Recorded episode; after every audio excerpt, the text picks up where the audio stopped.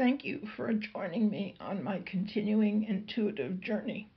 In today's podcast, I'd like to explore the topic of physiognomy or face reading.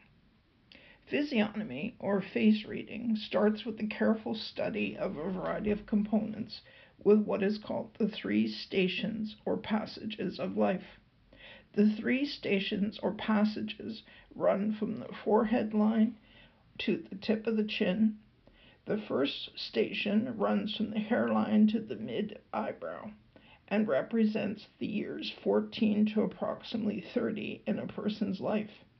It also relates to the intellect, family background, and parental influences.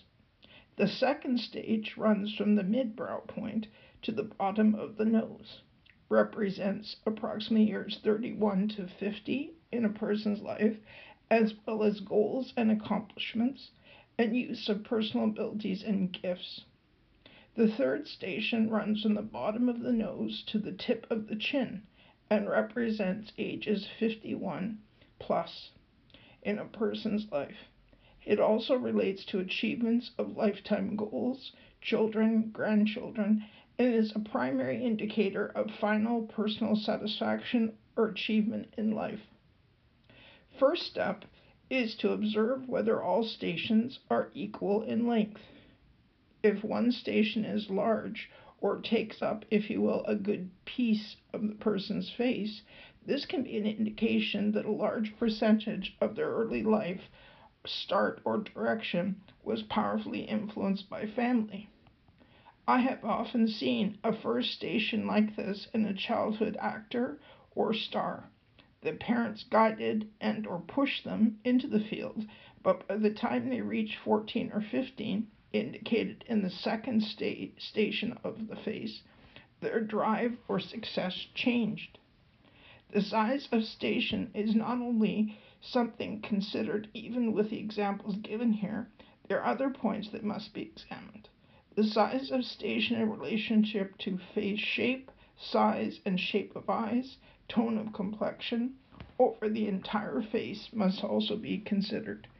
These additional details I promise to cover in later podcasts. Back to the stations. If you look generally at a smaller portional first station area, it can also indicate a childhood that was financially poor or emotionally lacking in support. When I observe this small type presentation with other characteristics within a face, like small, high set eyes, small, thin lipped mouth. This can be an indicator of the person having experienced financial hardship and possible estrangement from family or parents in the early years of their lives. Similar combinations of indicators in some faces can also suggest likelihood of a person having been adopted out at birth and not having known their birth parents. If the second station, again related to other facial structures, is large and well developed, including a pinky skin tone and large wide set eyes and a large full nose that fills the entire section with its length, these features all add up to a person likely to see consistent emotional and physical health throughout their lifetime and will likely see ongoing success with career goals and financial accomplishments. Another example. Yes, I do love my examples. I had a woman who was 34 years old come for a reading. Her principal question involved her musical career.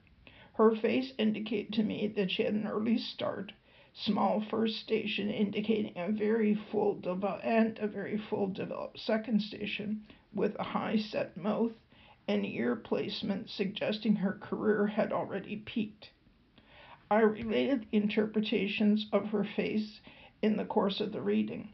She was initially disappointed with my answer, but did admit that she had already noticed certain events with her career, especially in the last two years, involving recording contracts withering almost to nil.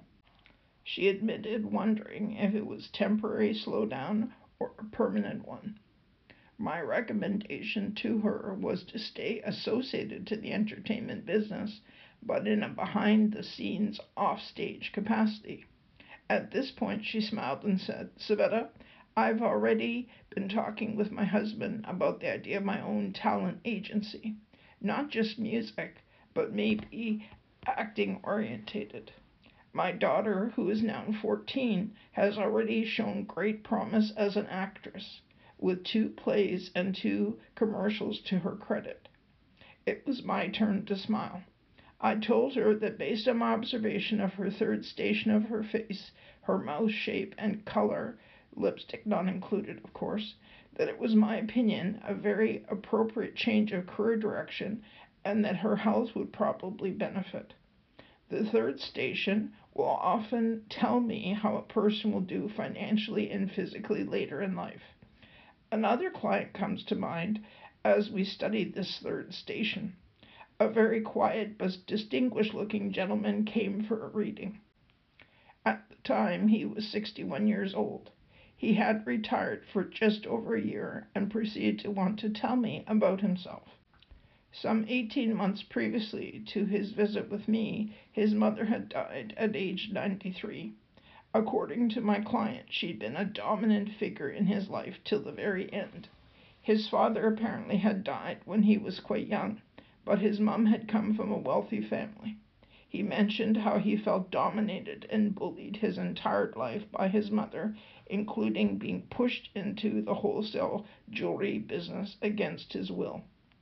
The reason behind his visit to me was to get my psychic impressions about him finally pursuing a long delayed dream of a photography career.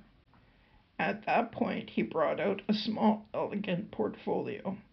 Inside were 200 assorted examples of his best handiwork as a photographer, starting at age 19 and moving forward to the present. The clarity and uniqueness of each work was extraordinary. Again, he pressed me with the question of his ability at his age, presently 61, to succeed professionally. He emphasized many times that other friends and family encouraged him to pursue photography only as a passionate hobby. But for him, however, photography as a hobby, he emphasized, would never be enough based on a combination of psychic impressions and careful scrutiny of the third station of his face, which indicated by size, skin color, in conjunction with a favorably aspected mouth and chin size and shape, I responded with a solid yes. My conclusions about his potential for success motivated him to immediately initiate a trial period of two years at the end of which he promised to pause, step back, and take an objective inventory of what, if anything, happened with his new career choice. We parted company with his promise to stay in touch. Less than two years slipped by following our meeting, and I received a package from my photographer client with a letter highlighting the last month since our reading together. His letter started with mentioning an inspiration that he said hit him to contact and then visit a friend in Florida. The friend, it seemed, was recently widowed and was planning a trip himself to visit his wife's family in Portugal. They spontaneously agreed to make the trip together. Upon arriving in Portugal, my photographer client met his friend's brother in laws, who were both yet to retire and were operating a resort hotel. The trip was fairly uneventful until a particular guest arrived whose primary purpose for the trip was to document, you guessed it, resorts on film in the area for a new international resort guide for travel agents. Apparently, even before they shared their passion for the lens, the two men, according to my gentleman client, were drawn to each other, even to the point of encountering each other away from the resort on three separate occasions. As their companionship developed, the guest asked for my client's company as to he went on to various locations in the area. The client asked his new friend to try a few shots for fun. The guest's reaction was very complimentary and encouraging as the developed shots were viewed. The guest was so impressed that he forwarded copies to a friend who was an editor of a small but well recognized magazine in England which was the country of origin for the guest. The prints were apparently well received, and an inquiry arrived from the editor of the magazine as to whether my client would be interested in a two, maybe three month potential contract to produce photographs for an upcoming layout. Needless to say, my client was delighted. From there, the letter outlined two small follow up, one large contract commitment from other publications, two in England and one in Italy. His career was obviously launched. He'd been over five years now since our first meeting together, and yes, he's still going strong. And in his last letter, he mentioned his, his next trip to Canada for a visit. He wants to discuss putting roots down with a possible full time studio, and his words, maybe, if he can find time, a small gallery to show off his photography. Obviously, this man's life could and wouldn't stop at retirement. I hope you enjoyed this installment of Face Reading. Thank you for joining me. Till next time.